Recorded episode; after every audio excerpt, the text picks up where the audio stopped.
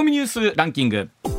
時事問題から芸能スポーツまで突っ込まずにはいられない注目ニュースを独自ランキングでご紹介、はい。ランキングを紹介する前にまずはスポーツの話題です、はいプロ野球のセ・パ交流戦は昨日6試合が行われました、はい。楽天と対戦した阪神は先発の西純也投手が踏ん張りきれず1対6で逆転負け、はい。うん。両リーグ最速の30敗到達となり、はい。昨シーズンからの交流戦の連勝も7で止まりました、はい。首位ヤクルトとのゲーム差は11.5となり、うん。窮地に立たされています、ね、いよいよでも交流戦はですねロッテの対戦ということで、はい。さあ佐々木朗希投手をですねどんな風にそ攻略していくのかというのが本当に楽しみですね。えー これはあれですよね甲子園じゃなくてえー向こうの、千葉かな？そううん。千葉の方に行っちゃうんですね、うん。はい。さあ続いて吉本新喜劇ゼネラルマネージャーの狭間寛平さんが昨日大阪市内の吉本興業大阪本社で第4回吉本新喜劇 GM 月例会見を行いました、はい。会見では来月28日から7月4日まで池のメダカ座長公演を NGK 難波グランド花月で開催することを発表。うん。寛平さんは半世紀近い付き合いのメダカさんに78歳もうすぐ79歳ですが頑張ってもらいたいとコメントしました。ねあのーそれこそ寛平師匠が、うん。えーこの GM になって新喜劇がどんな風に変わっていくのかええ。というところでもあるんですけれども、はい。やっぱり一方でこのベテランのベテラン師匠がね座長を務められるとなるとまた、えー昔ながらの面白さというところもありますんでね。ね。はい、引き続き楽しみでございます。はい。はいさあそれではニュースランキングまずは第5位大阪天満宮は7月の天神祭りの主な行事のうち神輿が町を練り歩く陸渡行を3年ぶりに実施すると昨日発表しました。はい。その一方で大阪市の中心部を流れる川でおよそ100隻の船が行きが行き交う船渡御や、祭りの最後を飾る奉納花火は新型コロナウイルスの感染拡大を防ぐため今年も中止するということです。まあね、えー少しずついろんなものが復活している中ですから、うん。まあ花火は来年までお預けかなそということですけれども、はい。本当にあの大阪のね夏を彩るというところの天神祭りも、まあうん。少しずつまずこうやってね戻ってくるんですね。ですね、はい、うん。はい続いて第4位。新型コロナウイルスワクチンの4回目の接種が昨日始まりました。4回目接種は重症化の予防を主な目的としているため対象は60歳以上のほか18歳以上の基礎疾患のある人か、うん。医師が重症化リスクが高いと判断した人に限定されます、うん。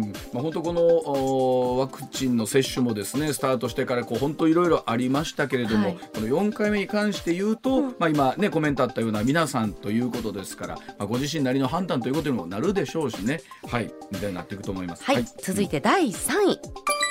中国の習近平国家主席は25日、新疆ウイグル自治区の視察のため訪中しているバチェレ国連人権高等弁務官とオンラインで会談し、人権を口実に内政干渉するべきではないと訴えました。はい。少数民族ウイグル族の人権問題をめぐり独立調査のような姿勢で臨まないよう牽制した形です。さあこのニュースに関して言いましてはこの後須田さんに、えーはい。たっぷりと解説をいただきたいと思います、では続いていきましょう。続いて第2位。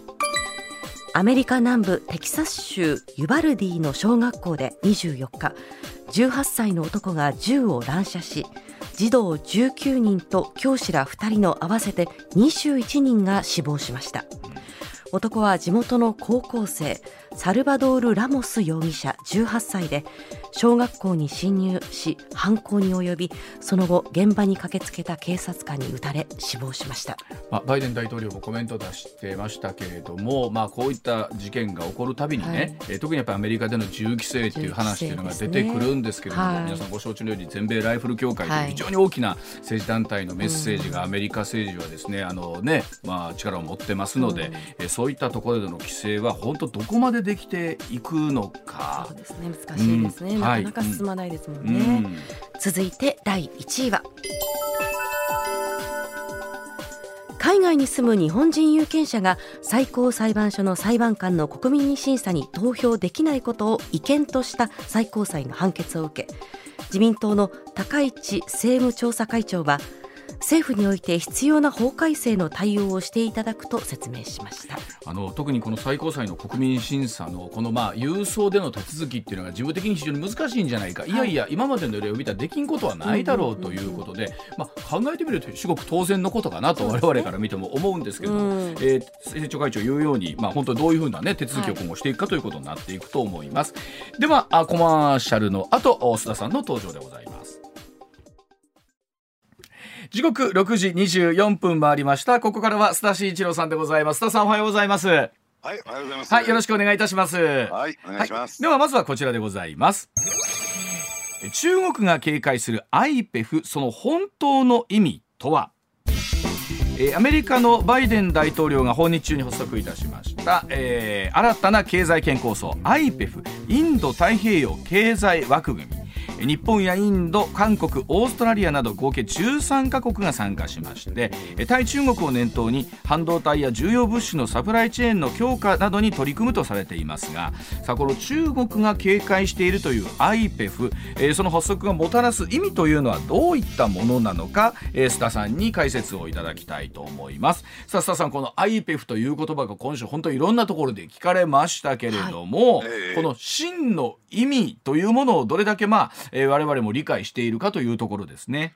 はい、うん。あの大前提としてね、ん。えーメディアの報道は、うん。えーまあこの IPEF に関してですね、うん。あの TPP とこう比較するような形でね、うん。あのー捉えてますよね。あのだから、うん。えーあのーですからこう経済圏自由貿易圏構想みたいなね、はい。こうイメージで捉えてるんですが、うん。あのーですからよくね、あのこれっちにはこの IPEF の方にはうん。関税に関する規定はありませんよとかね。うんうん必ずその TPP と比較してみるんですよ。うん。ただこれは TPP と比較することは全く意味がありません。あ全然もう別物。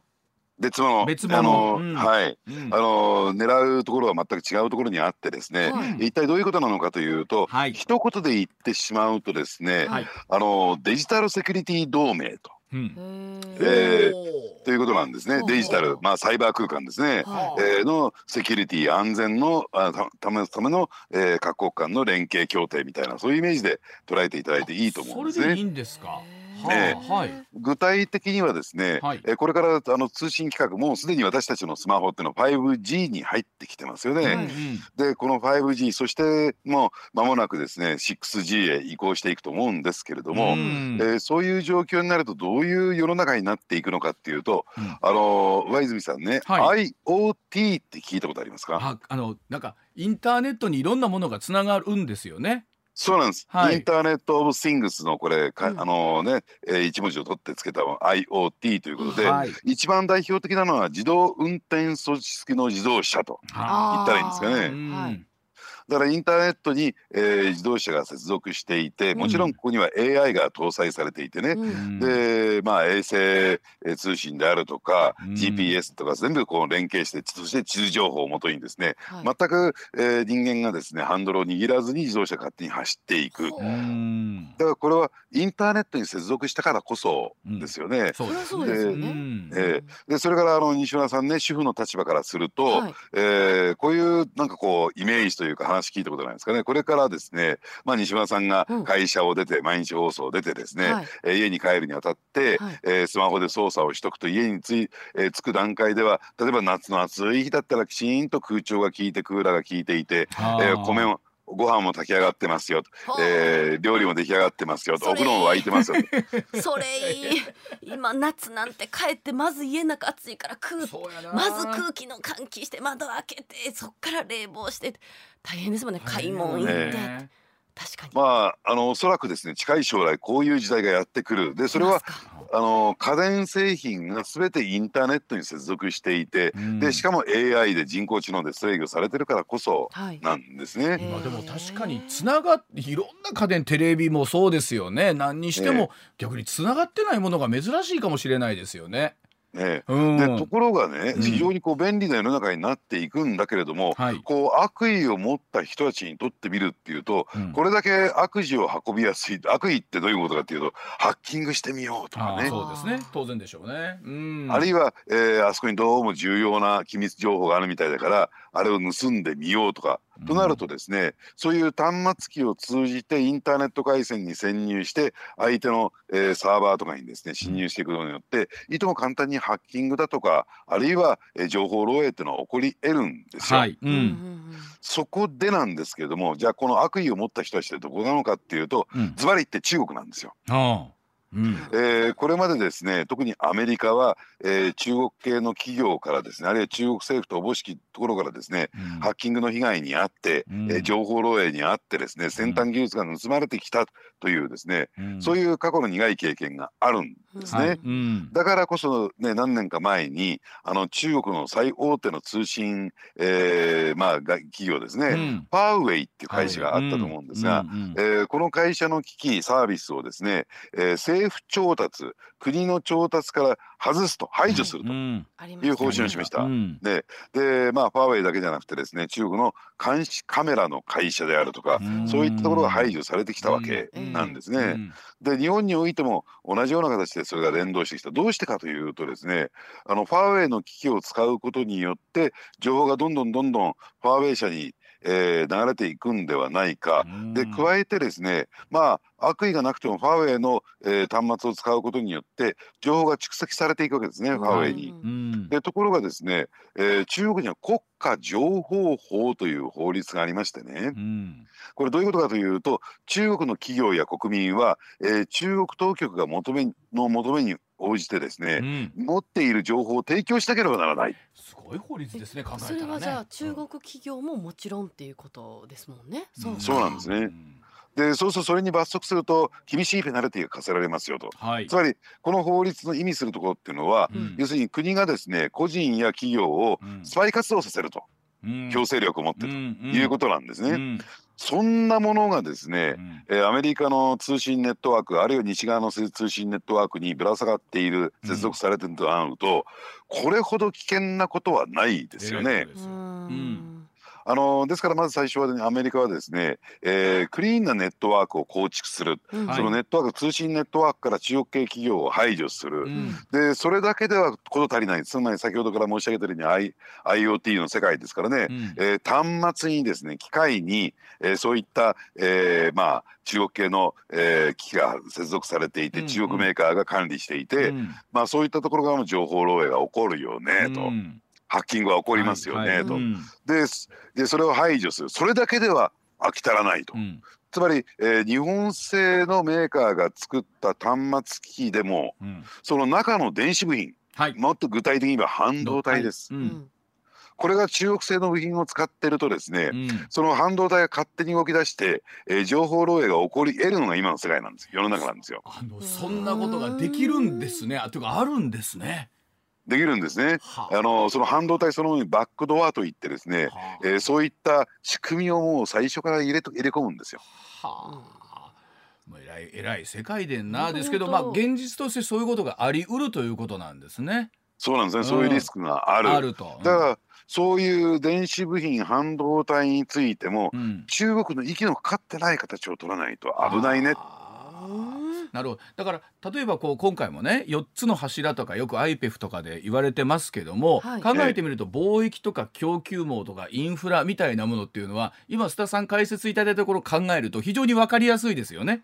ね。デジタル貿易とか供給にしてもそうだと思いますしインフラ整備、全部そうですよね。ええうん。あのですからそういったものからデジタルの分野からですね、うん。まあ中国そしてロシア、うん。まあもちろんのこと北朝鮮ね、はい。北朝鮮はもう完全に排除されてますけども、うん。えこの3つの国については排除していきますよというのがこの IPEF の持つ意味なんですよ。だからあのおっしゃるように TPP とかというよりはこう自由化貿易みたいなところとかとは全くもって性質が違うわけですねこの経済枠組みはね。この枠組みはね。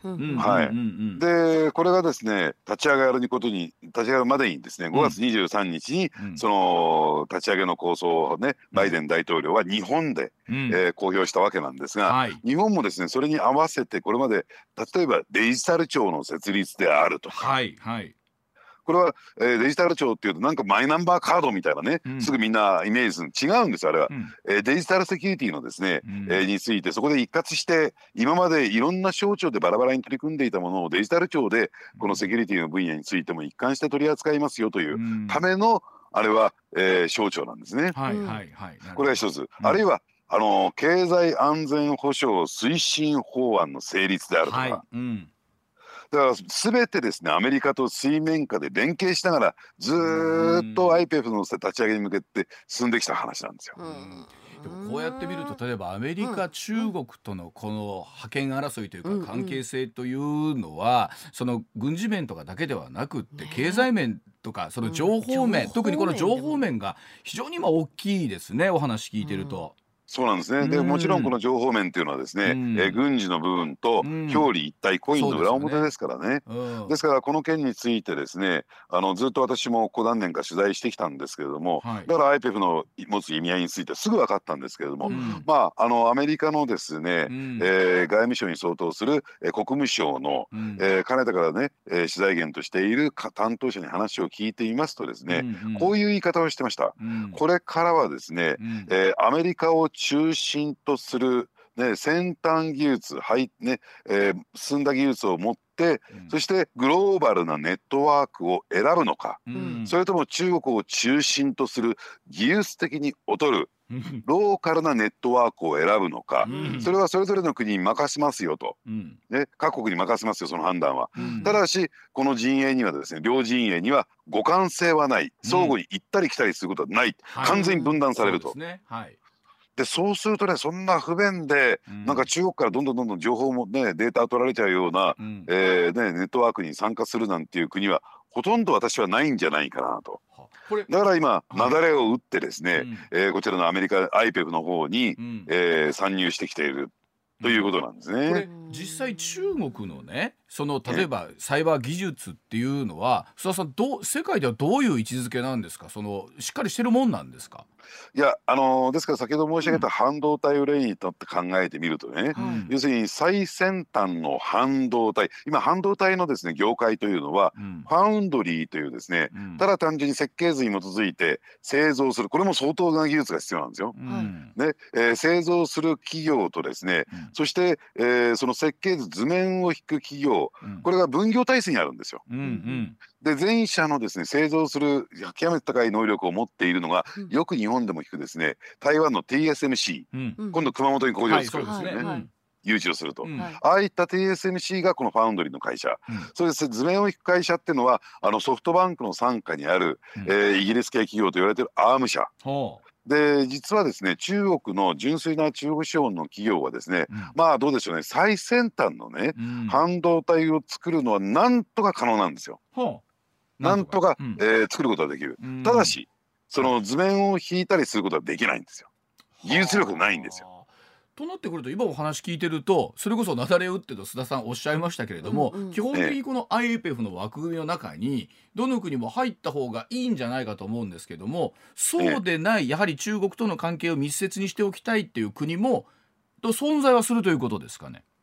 そうですうん。ね。でもそうは言ってもですね例えばねん。中国とも関係が近いと言われていた、うん。えーシンガポールであるとか、はい。あるいは、えー政権交代になって、えーうんこれまでの親中路線をね、うん。えーはい。維持すると言われたフィリピンであるとか、はい。うん。こういったところも全部 IPEF に加入してるんですよ。はいはい。うん。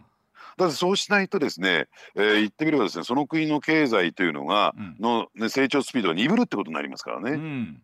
そうですだからよね。うん。だから今まで中国側に寄ってたき、ね、国もですね、うん。この引き剥がしに移ってるんですよ。うん。だから中国があれあれほど激しくうん。反応するし、うん。で明らかにこれは対中包囲網というか反中包囲網ですからこれは。これねでもあの例えば今回クワッドの件にしてもこの IPEF の件にしても、はい。かなりアメリカが対中国を意識した枠組みをいくつか作ってるとなると、はい。実際中国からのメッセージも非常に強いもの出てますけれどもね、うん。これはこれでなんかこのきな臭いなというか、ううんん大ごとになっていかないのかなという懸念もあの一方で須田さんあるんですけれども米中の関係というのは今後どうなっていくんですかこれ。えうん。えただその一方でね、うん。えーまだ、えーまあ、アメリカはですね中国に対してあえて言いますけど、助け舟を出していてね。はそれ一体何なのかというと気候変動対策ですよ。あはいはい。CO2 のまあこれでね、えーまあコロナが収束をし、うん。でなおかつですね、えーウクライナ問題も一定程度のですね収束をしてくればですね、いよいよ、まあ、もうあの気候変動問題対策というのはですねうん。本格化してくることは間違いない、はい。えー2050年、えーね、CO2 の排出量実質ゼロというね、うん。えーいうですねカーボンオフセット、はい。でこの旗は、えーまだ世界各国を下ろしてませんから。はい。でこれを実現していくためにやっぱりですね CO2 世界で最大に排出しているうん。中国の協力なしにはやっていけないんですね。そうですよね。うんうんうんうん。ただこの気候変動対策については一緒にやっていきましょうねと、うん。さあこれに対して中国はどういう反応を示すのか。うんそこでもですねこういった、えー先ほど出てきたねクアッドであるとか、あるいはこの IPEF で、うん。えーねあのー中国が反米的な、ね、動きを強めてくるとですねうん。いよいよ米中はですね完全に分断という形になっていくんだろうなと思いますね。あのそれこそ今回のロシアのウクライナ侵攻でね、うんまたその枠組みみたいなこの今ロシア非常に厳しい状況になっていることを考えた時に、今まで米ロ米ソなんて言い方をしてましたけれども今度世界は完全に米中になっていくってことですかね対対立軸が。ただですね、ん。まあそうなんですけどなんかそれはイーブンな関係でなんか米中っていうふうに言ってますけれども、うん。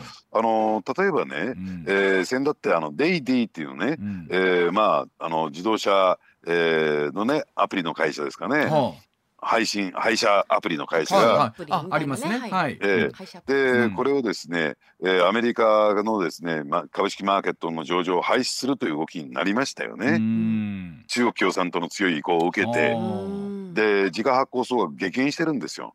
というように習近平体制はですね今民間企業に対してうん共産党に対しての忠誠を使えというそうで形で相当締め付けを強めてきている。うんでこれね例えば日経新聞などの大手経済誌は全くまだ触れてないんだけれども、うん中国企業の自家発行総額って今猛烈な勢いで収束縮小してるんですよう。んだからベスト10からもう消えちゃったんです。ああそうなんですか。ですからその西側とですね関係を遮断することによってですね、はいうん非常にこれから経済厳しい状況に私はなっていくんではないかなと思いますあね。の本当いつもお話になりますけど例えば日本のね経済のまあ中国依存みたいなところっていうのはまだまだかなりの部分占めてると思うんですよね。えーで今後例えばそこの軸みたいなものが変わってくるとなると日本経済は対中国に対してどう向き合っていくのかっていうねところあると思うんですけれども。まあですからその辺についてもですね、うん。あの例えば通信の分野ですと、うん。えー NTT であるとか、あるいは携帯電話各社あのーというのはですねもう結構ソフトバンクかあのソフトバンクっていうとですね、うん。結構中国との関係が深かったんですよ、アリババにね、うん。あのーはい。相当額出資してたり、ん。でそのソフトバンクですらですね、うん。今中国との関係を、えーね、切りつつあるんですね。うん。もう最先端ですから。でそうするとですねやっぱり日本企業もそのあたりもう、えーなんていうんですかね中国との関係を切りつつある企業がある中で、うん。まだまだしがみついてるのまだそうですよね。さああなたどうするんですか？これからね、うん IoT の時代になった時にうん生き残っていけますか？ということが問われていくと思いますね。ねまあ、一足飛びに今日の明日でさよならってわけにはもちろんいかないでしょうけれども、えっと、そのあたりの戦略はね長い目でどういうふうに見ていくかってなりますね各企業ともね。うん、日本の企業のね最もね大きなウィークポイントって、うんなかなか思い切った損切りができないんですよ。まあまあうんうんそうですねね、私の人生損切りばっかりですけどね。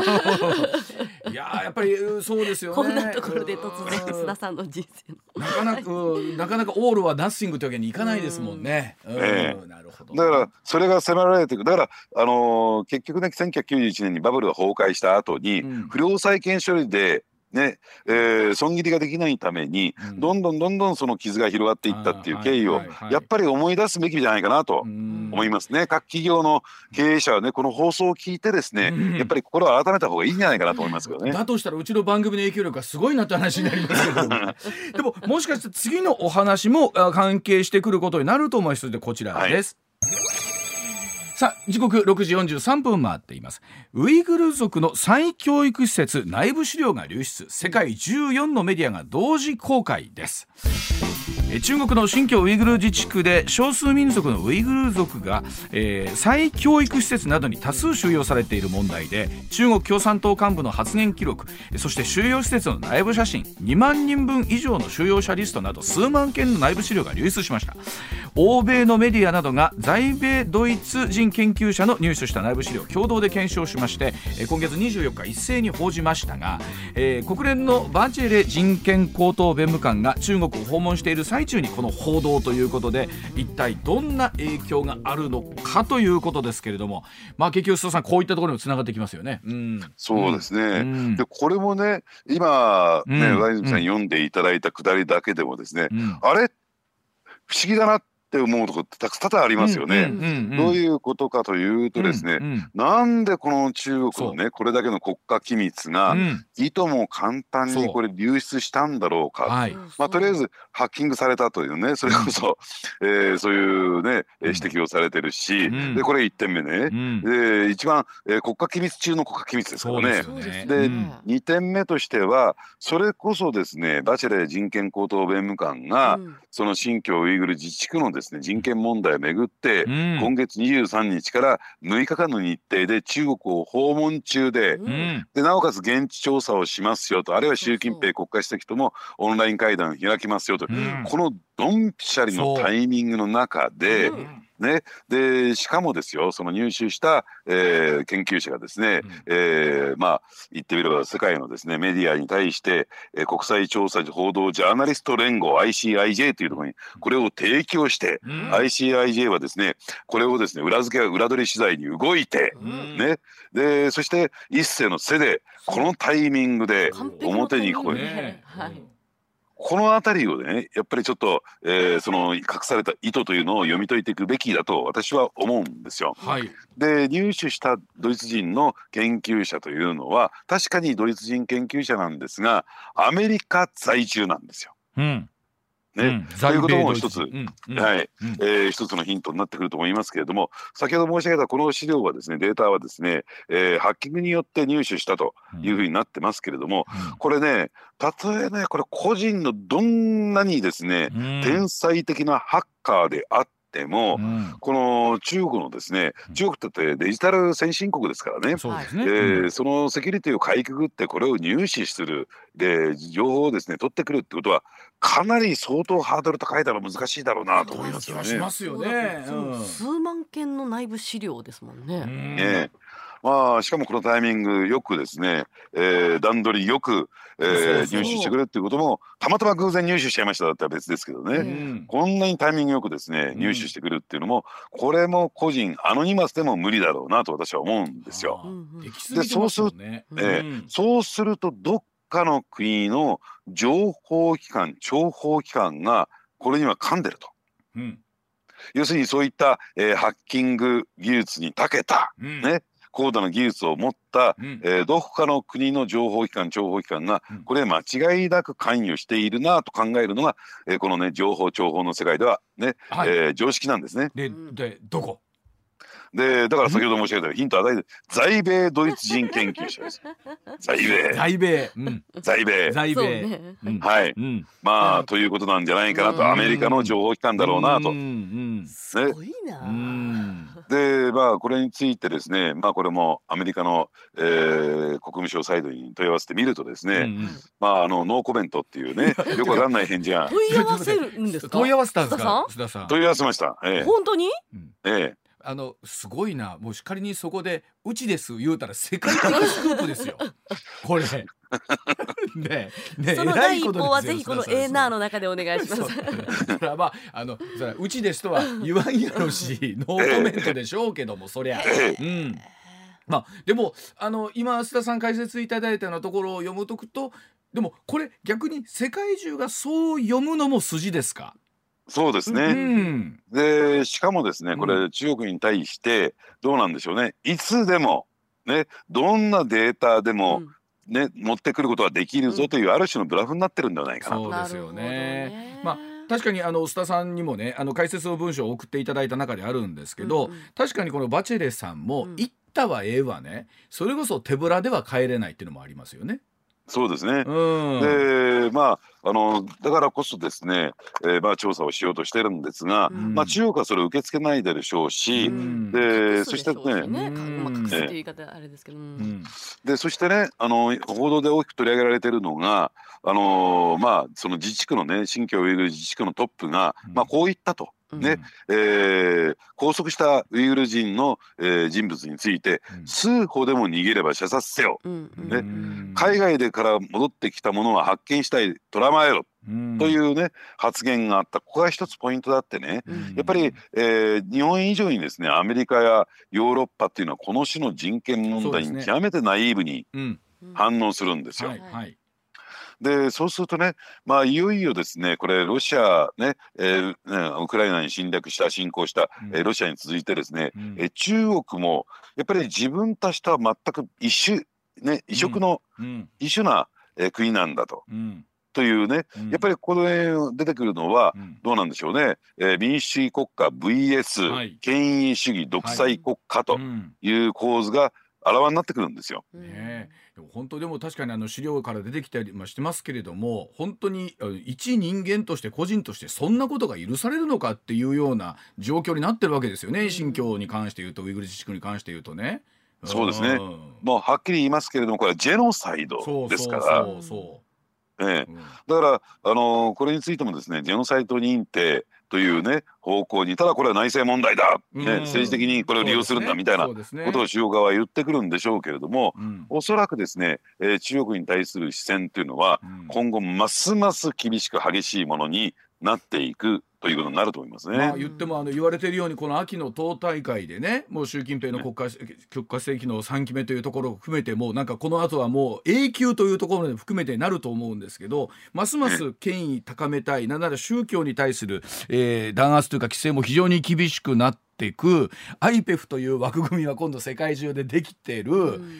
なんかだんだん色がねグレーだったものがそうそう。どんどんこのなんか色が明確にそうですね。色分けされてされてますよねこれぐーっと。そうですね、うん。あのーですからですね。まああのこれもまたイーブンな関係ではないと思うんですが、うん。もう世界は二極化していくことはこれ間違いないだろうなと思いますし、うん。さあ、えーその中でねうん。じゃあどどっちについた方が、えーメリ自分たちにとってメリットがあるのかっていうことで、うん。もうもう私はね勝負はついちゃったんだろうなと。ただ日本の場合は言うようにそれがあの地政学的にうんうん。お隣とまでは言いませんけど本当にご近所ですからね。ええ。うん。だからそういった意味で言うとですねやっぱり参議院選挙、うん。そしてその後。ですから、えー今回の参議院選挙のまあ争点がねうん。一体どういうところになってくるのか、もう岸田さんはですね、うん。えー選挙後に、えー会見のですね議論を本格化させますよと。あるいは、えー防衛予算を増額しますよという方向性を示してます。かなり強いメッセージいたしましたよね。うん。えでこれに対してやっぱり野党はですねやっぱり今のウクライナ情勢を見見るとですね及び腰ですよ。うんきちんとした、ね。えーね、旗を立てることができずにいる。それは立立てることはできないんですけどね。今の、うんうん。えーこの日本を取り巻く安全保障環境を見てみるとね、うん。えーロシア北朝鮮北朝鮮だって昨日、えー今日は取り上げませんけども、ね。はい。ミサイルを発射してますから、うんでそうなっていくとですねやっぱり日米同盟というのがどういう形でこれから進化していくのかね、うん。日本としてもとは言ってもフリーライドつまりただ乗りはこれは許されませんから、うんうんうんですから、えーきちんとした負担をしていかなきゃならない応分の負担をしていかなきゃならないというね、うん。えーというところになっていくんだろうと思いますね。あの誰しもねあのそれこそあのロシア情勢ウクライナ情勢見た時に、うん自分の国に巻き込まれたくないとこれ誰だって思うところと、遠い国のことではありますけど心を痛めてる状況の中でね、うん。あまり本当この色が強くなってくると、うん。自国に対する危機みたいなのがあるわけですよね。でええ。そうなると今須田さんおっしゃったようにじゃあどっちの道取るんだと。うん。防衛力を上げる方を取るのか、い、やいやそれともやっぱりこのもちろん平和というのを訴えていきながらうん。どのスタンスで進むのかっていった時に我々もすごい選択肢を今突きつけられてるわけですよね。平和というところに進むために何が必要なのかっていう。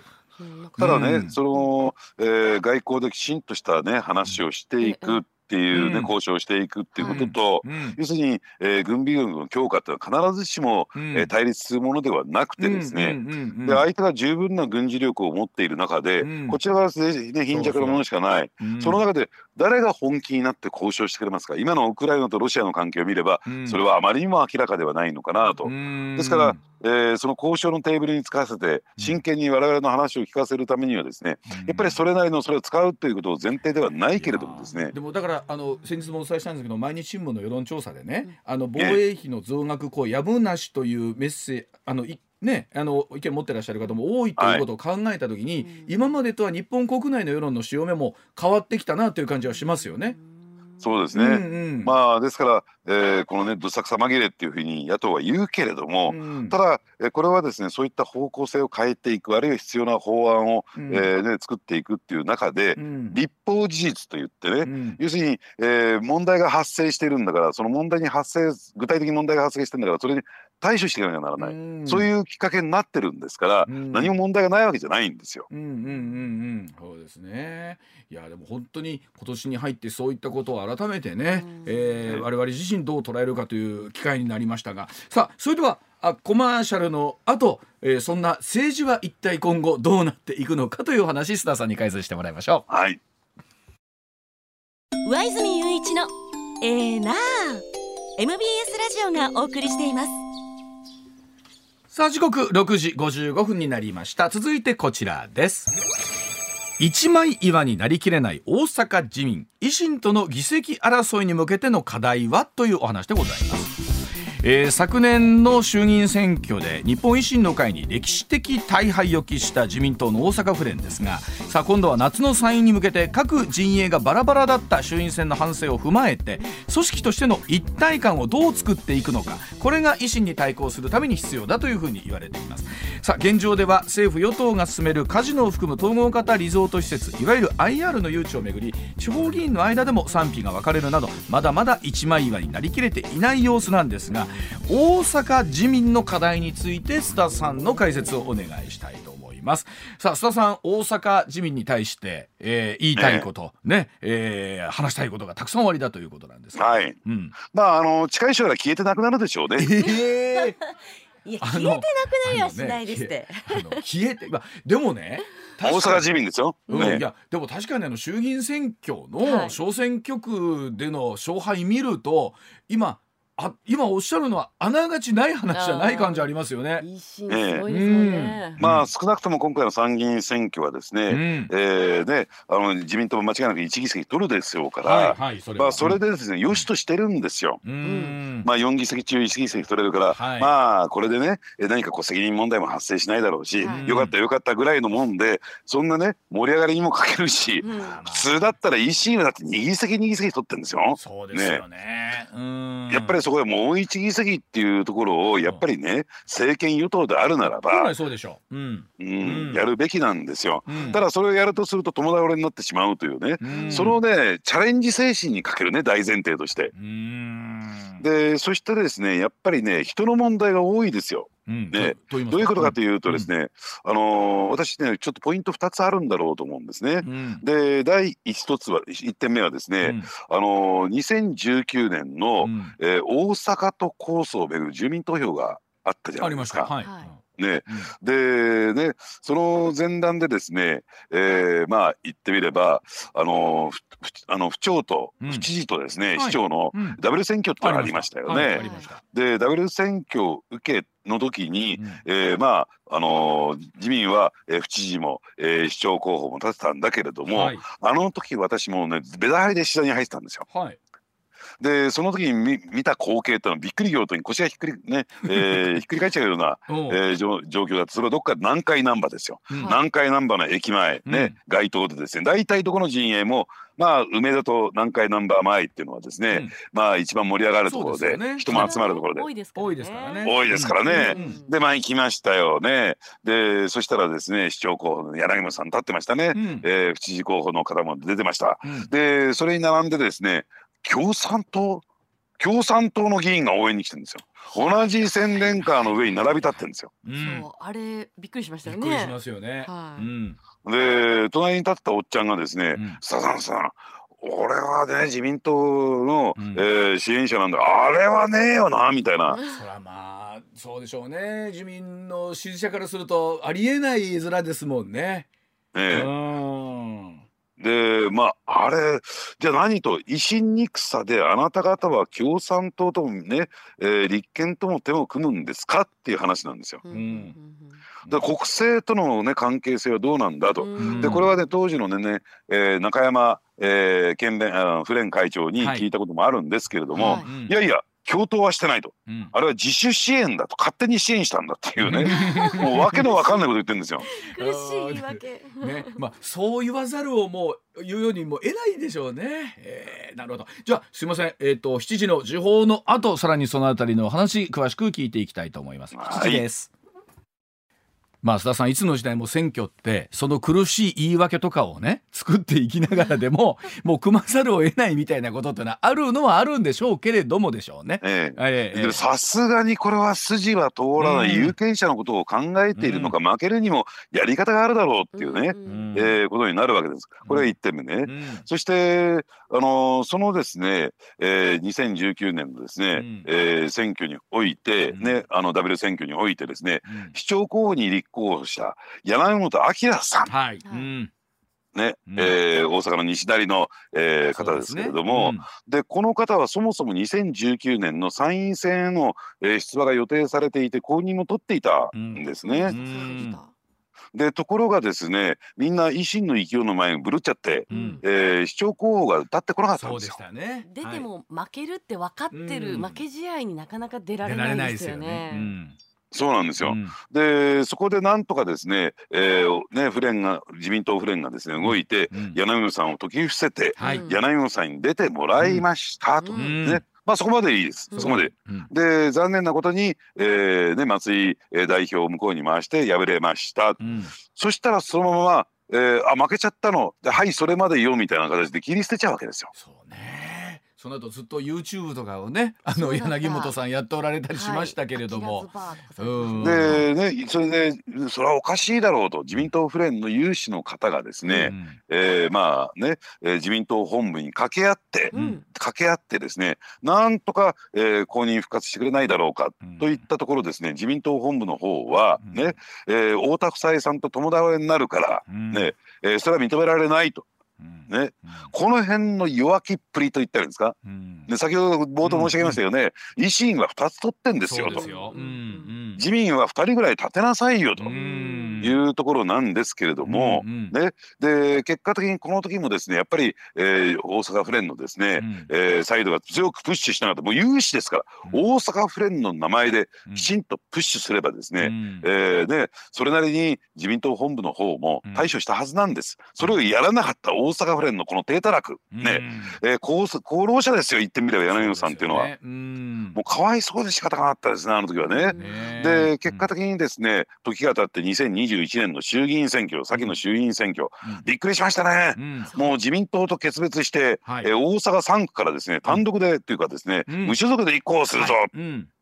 ところがこの大阪3区というのはどういうところかっていうと、うん。えーで、えー大阪上昇関西の、うん。えー誇るですね公明党の牙城なんですよ。はい。うん。えーで、すね、住み分けをしているところなんです。そこからはですね、えー自民党の候補者出さないと、どうぞ公明党さんだ、っうん。はいうんてい。うところなの。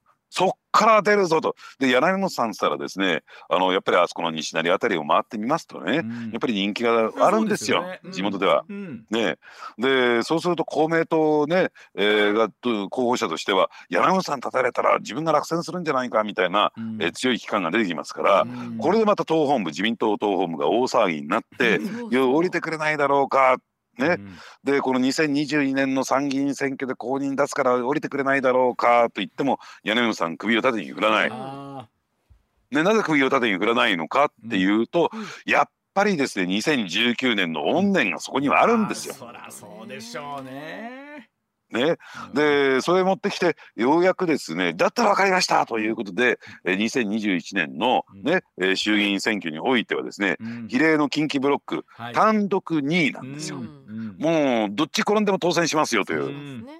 もう優遇の中の優遇するわけですよ。でそれをやってしまった何がこ今度起こったかっていうと、うん。他の選挙区から立候補している自民党の候補者たち。ううんん。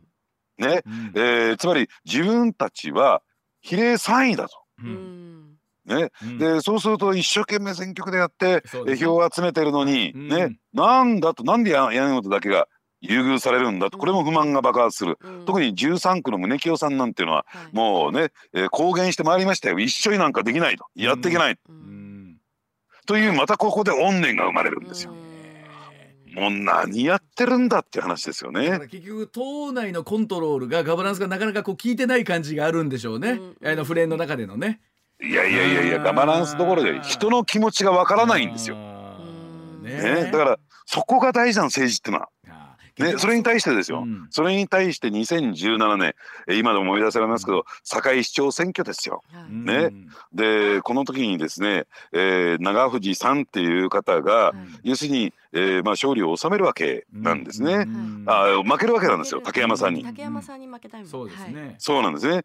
で竹山さんに負けてこの方は、えーほ大阪府議会議員だったんですけれども、もう退路を断ってですね、うん。負けたら政界引退と。うん。もう堅くなに言い続けて、うん。で結果的に負けましたと。うん。で竹山さんスキャンダルが起こってですね、えー再選挙になったわけなんですけれども、うん。その時はですね長藤さん私はね政界引退した身ですからと言ってびねびくとも動かなかった、うん。その時に動いたのがね松井ね、えー市長ですよ、はい。代表ですよ、うん。ね、えー党のために一生懸命やってくれた人なんだから、で長藤さんに代わって誰か違う人たら党がまとまらない。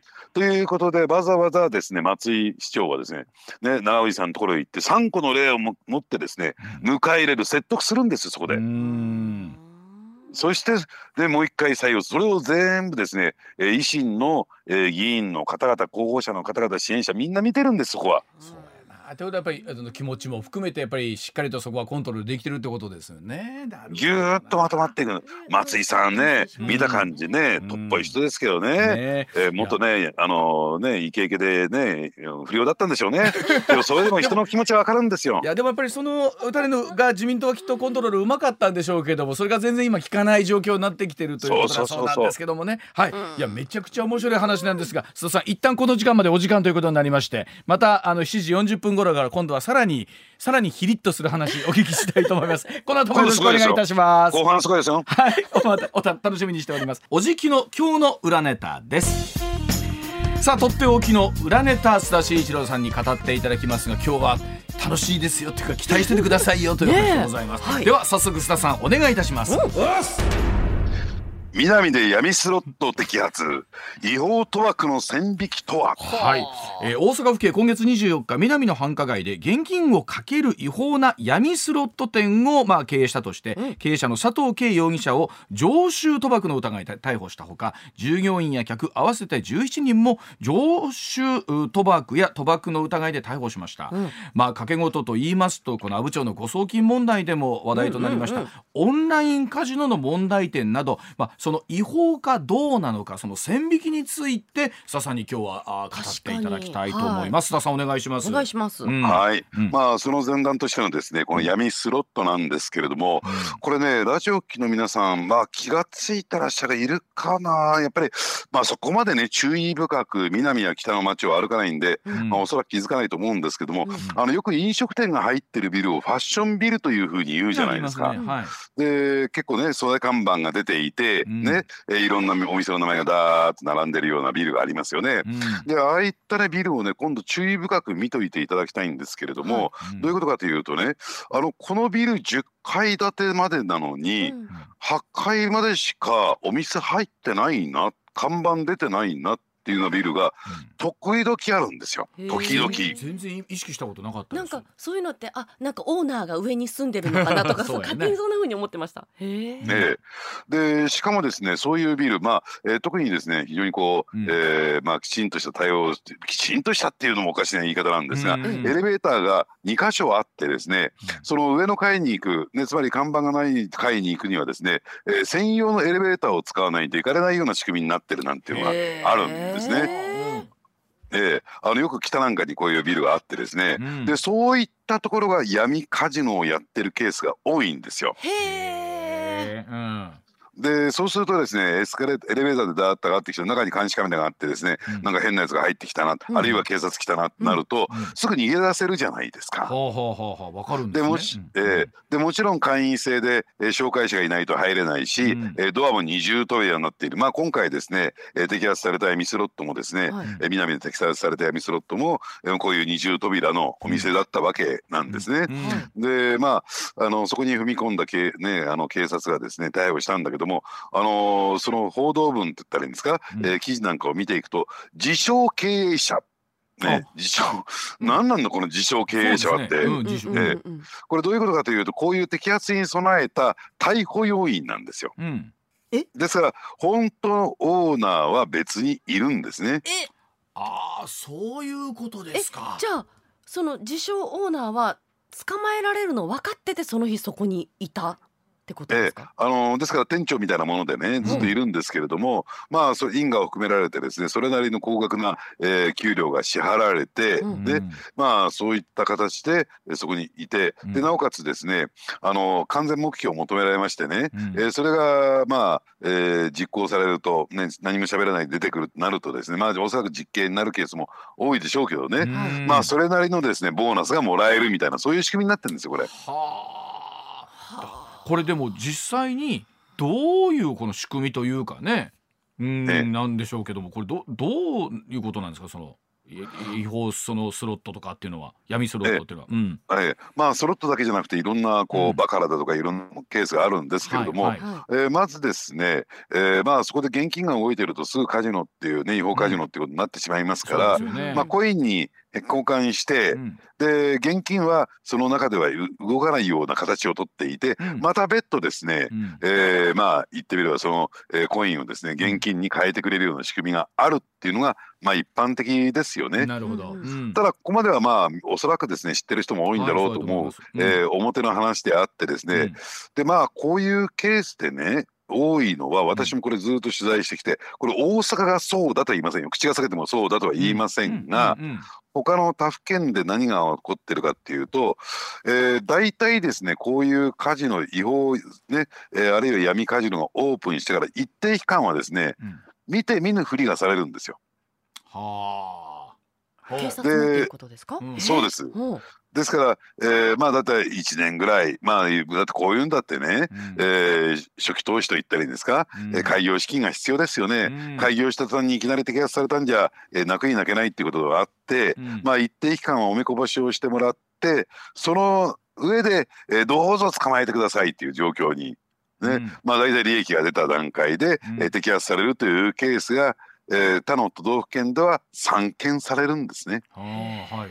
あそう。泳がしてるみたいな感じですか、えーうん。ですから持ちつ持たれつですね。うん。で摘発する側もですね今回830万ですよね。うん。えーそういうですねか形で、えーあの掛け金を押収し、うん。でなおかつ逮捕者を出してうん。警察も仕事やってるねみたいな、うん。えー状況になるわけですから、うん。この辺は持ちつ持たれつでやっているところもないわけじゃないってことを念頭に入れといて。ないわけないわけじゃない。ははい。ないわけじゃないの？でもあの、ええ。それこそ今回の阿武町の話も含めてそうですけどあのそのえなんだっけ？オンラインカジノ、えとかそのと闇カジノとうんぬんこのおそらく多くの方が線引きを何がどう違うんだと思ってる方も多いと思うんですけどね。うんでこれ闇カジノは完全にこう違法なんですが違法ですか？オンラインカジノは、うん。ねえこれはね非常にこう黒とも白ともグレーとも言えるような非常にこう曖昧なんですよ。あそうなんでですか。基本的にオンラインカジノはスマホを経由してやります。うん。スマホを通じてやる、まあ、パソコン経由して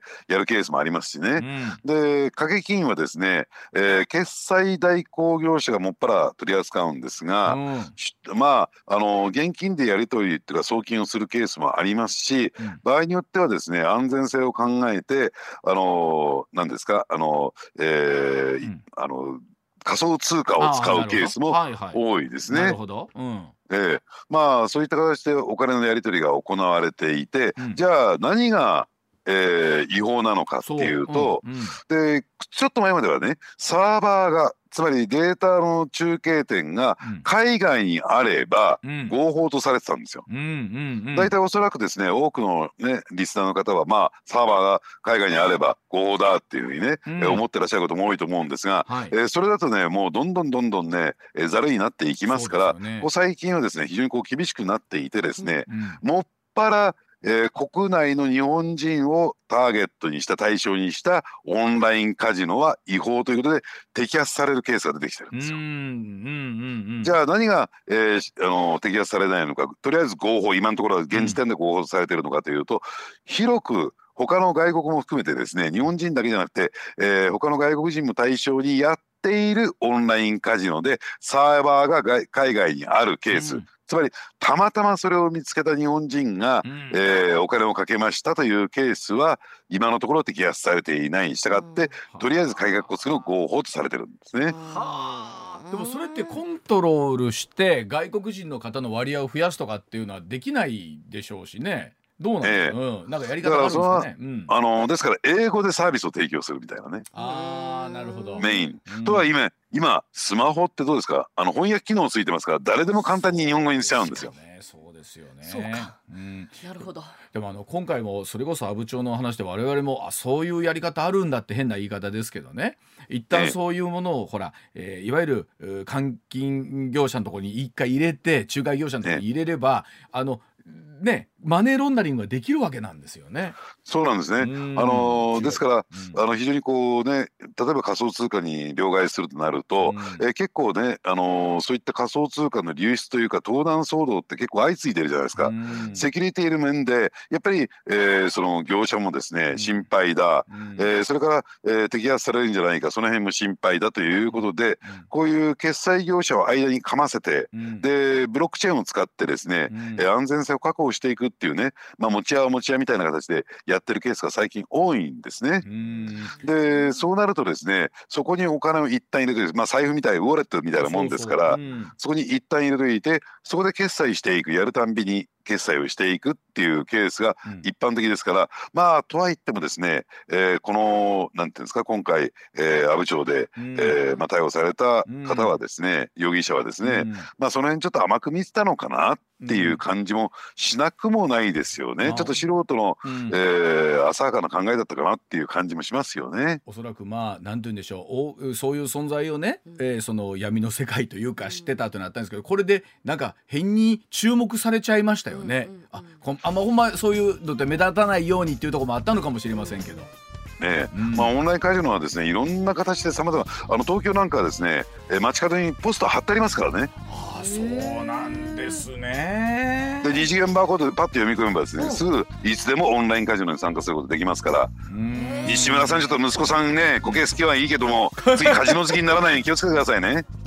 全然全然多分苔から 苔からのもしかしたら電柱でもしかしたらね取ってるかもしれないなるほど、まあわかりました。でもあの確かにこのグレーなところからね動線を引くのかというところあるのかもしれませんが、本当になんかいろんな形でのね、えーそういったものがあるというのはよくわかりましたですね。はい、わかりました。佐々さん今週もどうもありがとうございました。はい、ありがとうございましありがとうございました